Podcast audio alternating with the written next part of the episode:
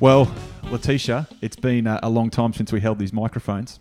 Yeah, we've had a little bit of a break, although the podcasts have kept rolling. They have kept re- the podcast. yes. What's a padcast? You mean a podcast? Yeah, well, it's the new thing. I'm glad you can still speak. Um, you've had a big long break. Um, uh, you've been back now for as long as you're away. Uh, How are you Mm. feeling about the year ahead? yeah, still good. Yeah, I still feel fresh. It's great. Excellent. I do.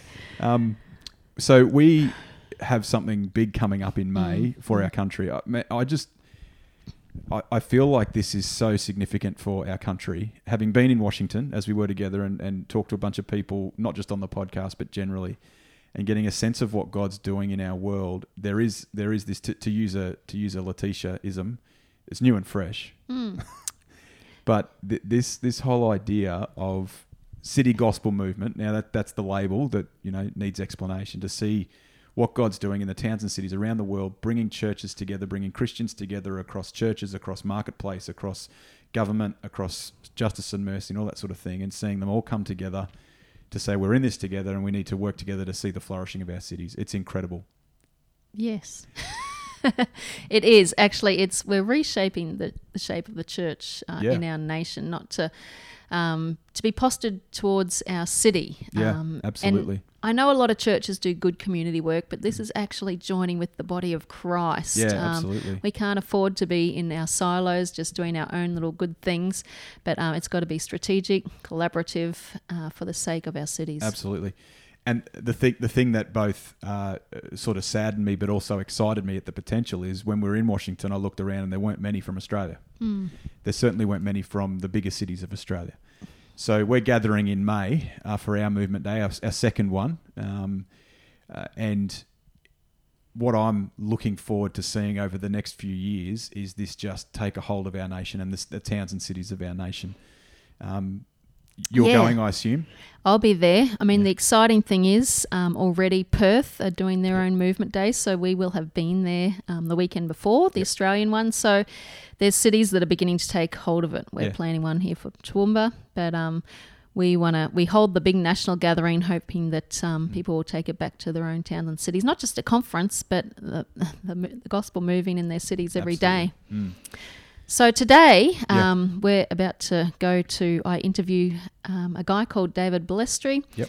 Uh, he's a pastor. He's in the marketplace as well. So Mm. he'll be at Movement Day. So he's going to tell us some really exciting stories. Fantastic. And uh, uh, you just said then he's a pastor and he's in the marketplace. Um, what a great thing to, to be straddling uh, the church and the Mm. marketplace uh, to, to bring those two together in Mm. strategic collaboration. So I'm really looking forward to listening to this interview you had with David Balestri.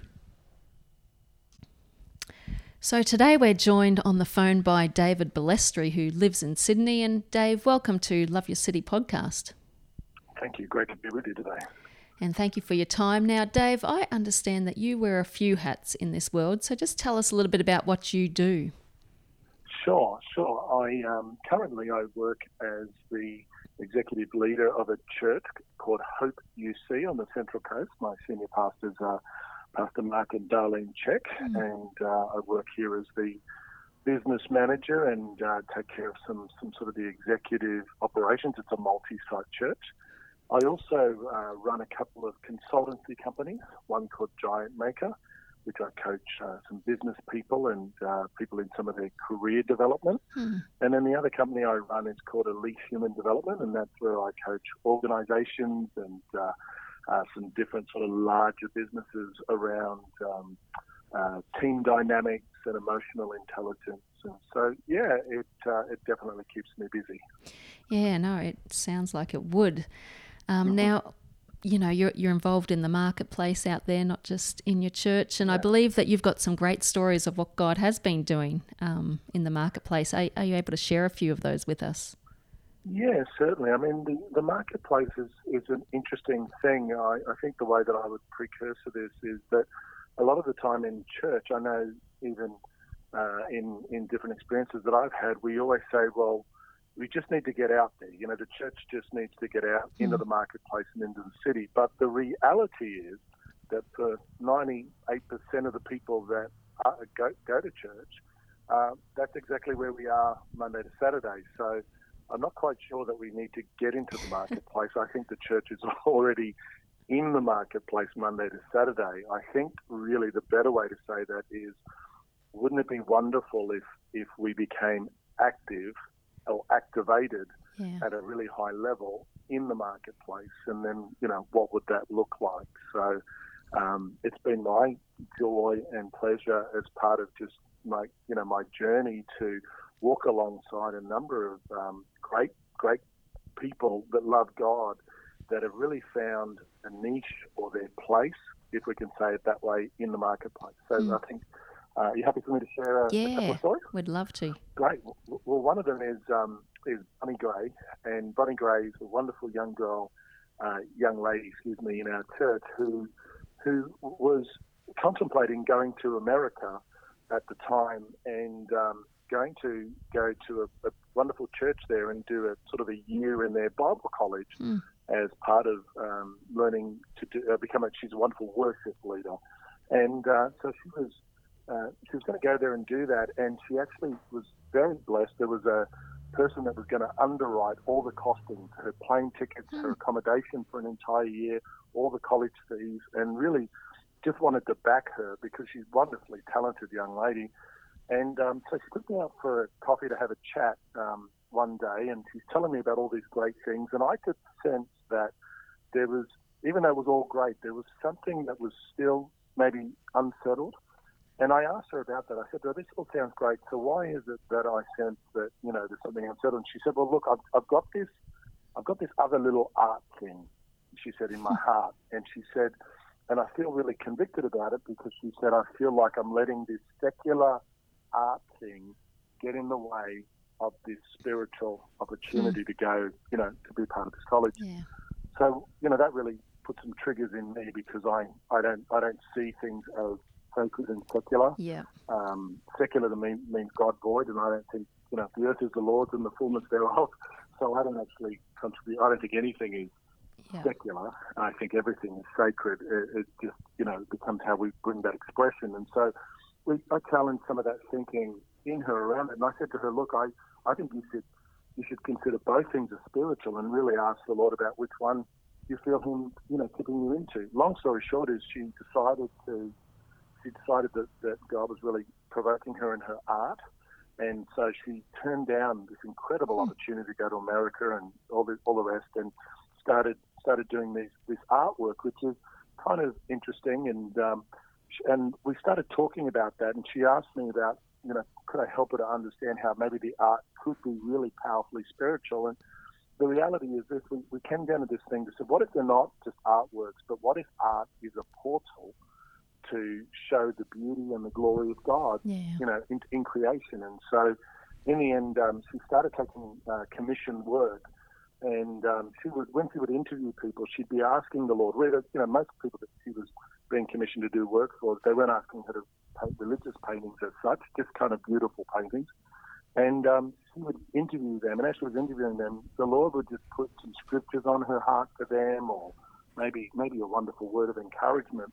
Now, she wouldn't say that to them while she was interviewing them, but what she would do is write those scriptures or those words into the canvas, would paint over the canvas, and then paint what she was asked to paint by by the client. And then when the client would come to first maybe see the artwork, she would leave the client in the studio and get them to unveil the artwork themselves, and she'd leave them for 10 minutes. And when she came in, many a time she said, you know, the client, she'd find the client in tears and overwhelmed. And, and when she asked what was going on, the client, unbeknownst to, you know, what was in the artwork as far as underneath the scriptures or anything else, would start to talk about how the painting, which is kind of a little bit of abstract art, was ministering to them, you know, or speaking to them about maybe the, their father's love or about Yeah. about just intimacy or something like that. And and it was, you know, it was uncanny because many of those, many of the things that they were talking on were the scriptures that Bonnie had painted into the painting,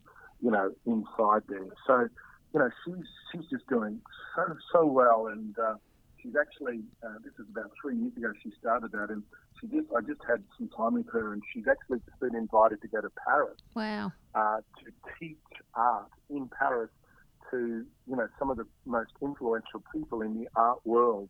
Wow. And so from you know three years ago, I was thinking, art was this little secular thing in the corner Yeah. to just being able to minister through that. I, I just think that's a powerful testimony of what people could do, you know, in the marketplace. Whether you're an artist, a doctor, a lawyer, a barrister, it really doesn't matter. I don't think. That's it. just remember that everything is spiritual, and therefore everyone is a minister.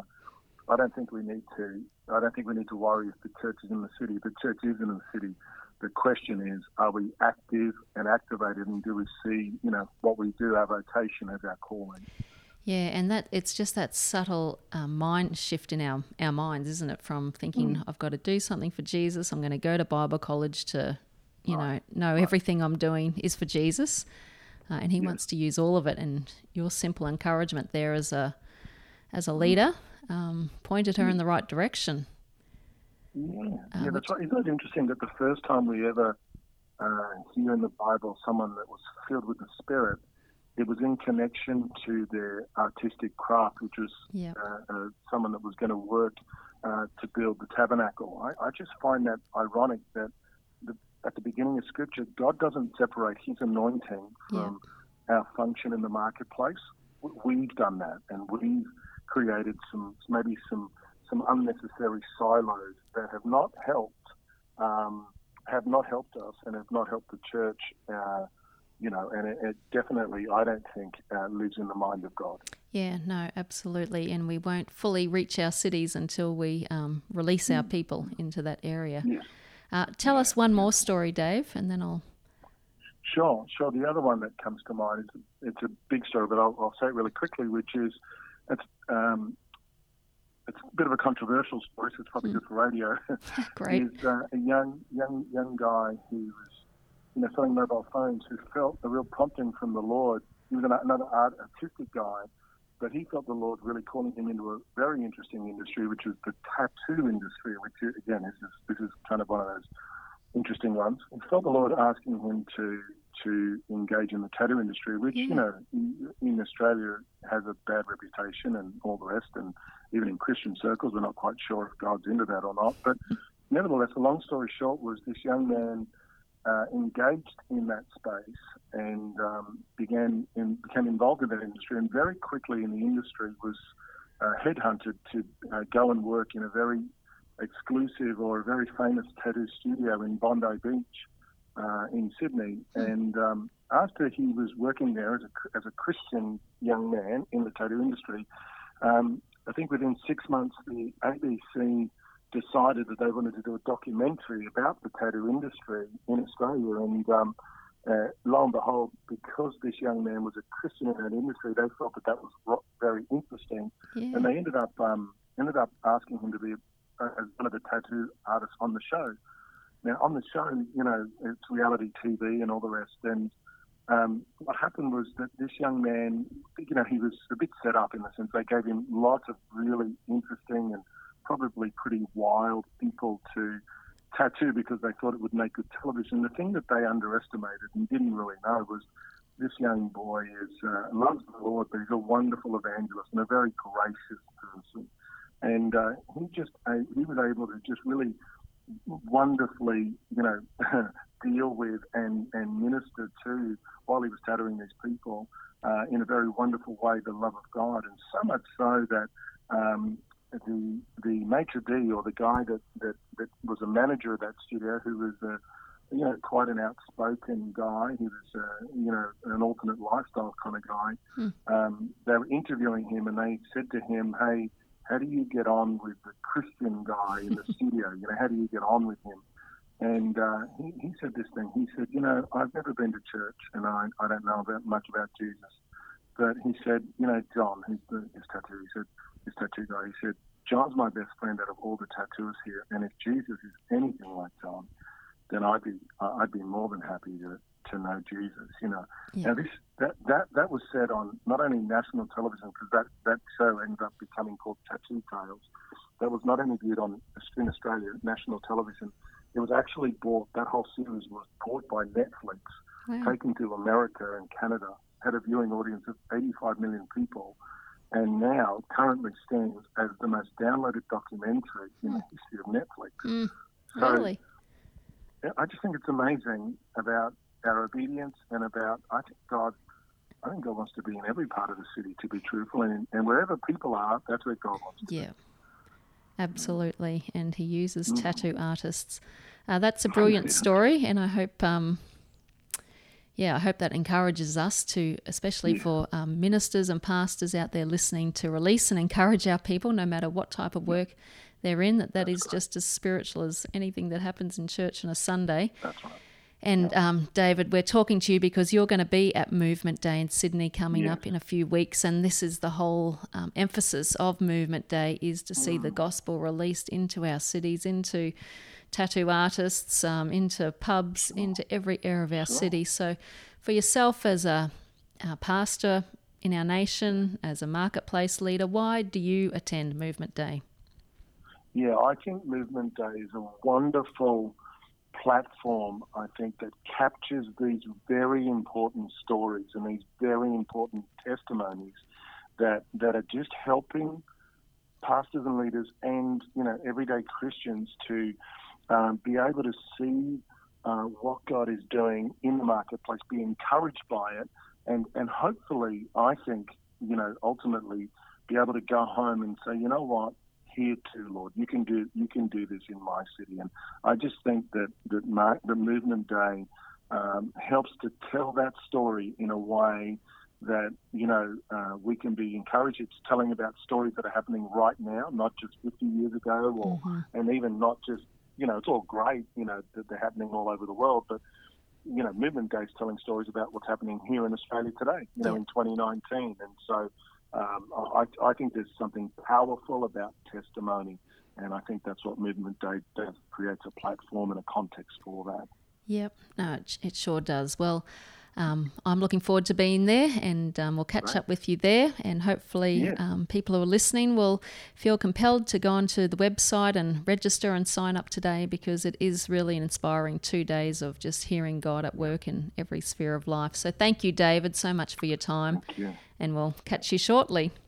Goodbye. Thanks so much. So, what I really took from what we just heard from David there, um, I loved his story about the artist Bonnie, who really had a desire to do something for God and was heading towards Bible college. But Ah. David actually came along and said, Hey, God's given you a gift uh, in art and use that for his glory. That's just as spiritual. And I think this is the shift that we need to see. I mean, I went to Bible college, but it doesn't always train you uh, for out there in your everyday life. Yeah. Um, and I've spoken to a few people, young people in our cities who are passionate and think that they've got to do something in the church or at Bible college to serve God, but um, that He actually wants to use you in the marketplace with your giftings uh, for His kingdom, for His glory. So I love that story about Bonnie, and I think she's going to be at Movement Day. So hopefully we'll get That's to meet fantastic. her. I think we need like a, a bit of a um on our podcast we could bring in like a noise that sounds off when there's a word that we use in church world that we need to stop using. Exactly. Okay, and, and as you were talking then about that, and as you spoke with Dave, the one of the words we need to get rid of is the ministry, entering the ministry. Because whenever we Mm. use it, we're talking about pastors, Yep. and pastors enter the ministry. We need to start saying, if you're a Christian, Yeah. guess what? Yep. You've entered the ministry, Yes. and on whatever whatever front that is, that's Yep. where you are to serve and to minister. Yeah, and I mean, David brought out the point that we're always trying to tell people we need to get out there into our cities, get out there, um, but they're already out there. Yeah, great. They're out there. We've just got to help empower them that what Yep. they're doing out there is um, vital, and Yeah, that's their ministry. Yeah. Um, and so that's part of the new church for the new world. Yeah, And so amen. let's be a part of releasing our people and empowering and equipping them Yeah, um, fantastic. in that. What else stood out from the interview, Tish? Was there anything else that? Uh, I like the tattoo artist. Yeah, Yeah, I think okay. God uses whoever, however. Yep. Um, David was a bit worried that it might be controversial, but I read the Bible and there's plenty of controversy. Yeah, look, we're a podcast too. If you're not controversial, no one will listen. Yes, we wanna- we exactly. wanna stir the pot every now and again. You're very good at that. You're better at that than me. Good. So Da- David's going to be at Movement Day. yeah. Um, so it's May 8 and 9 Mhm. down in Sydney at what the venue is called the. Yeah, good question. It's, Get on the it website. doesn't matter. Get on the website. Good save. Um, www.movementday.com.au. Uh, Mhm. When you jump on at the moment, straight away a pop up will come up, and that's your Yep. registration. So get in there and register. They, they've just brought in group discounts. So if you Mm-hmm. bring a, a team from your city, Mm. uh, they will reduce the registration fee a bit for you. If you can fill up a car and do a road trip to Sydney, or if Mhm. you're already in Sydney, just do whatever. Um, but but get on board. It, like um, this is going to be huge, and I think this is going to be a huge part of the a new frontier for the church in Australia. Um, and Movement Day is really, really driving this in at the front end. So get get along, Mm. register today Yep. as you listen to this podcast. And go to Love Your City Facebook page, listen to that, share our podcasts. Um, where we depend on you guys to help spread the word. We'd love any questions or comments or any feedback you have. So, Tish, it's good to be back. Yes. For for well, it makes no difference to people who are listening because it's just a week apart. But for us, it's been a while. So Yep. good to see you again. You look good. Oh, thanks. I'm pressing stop.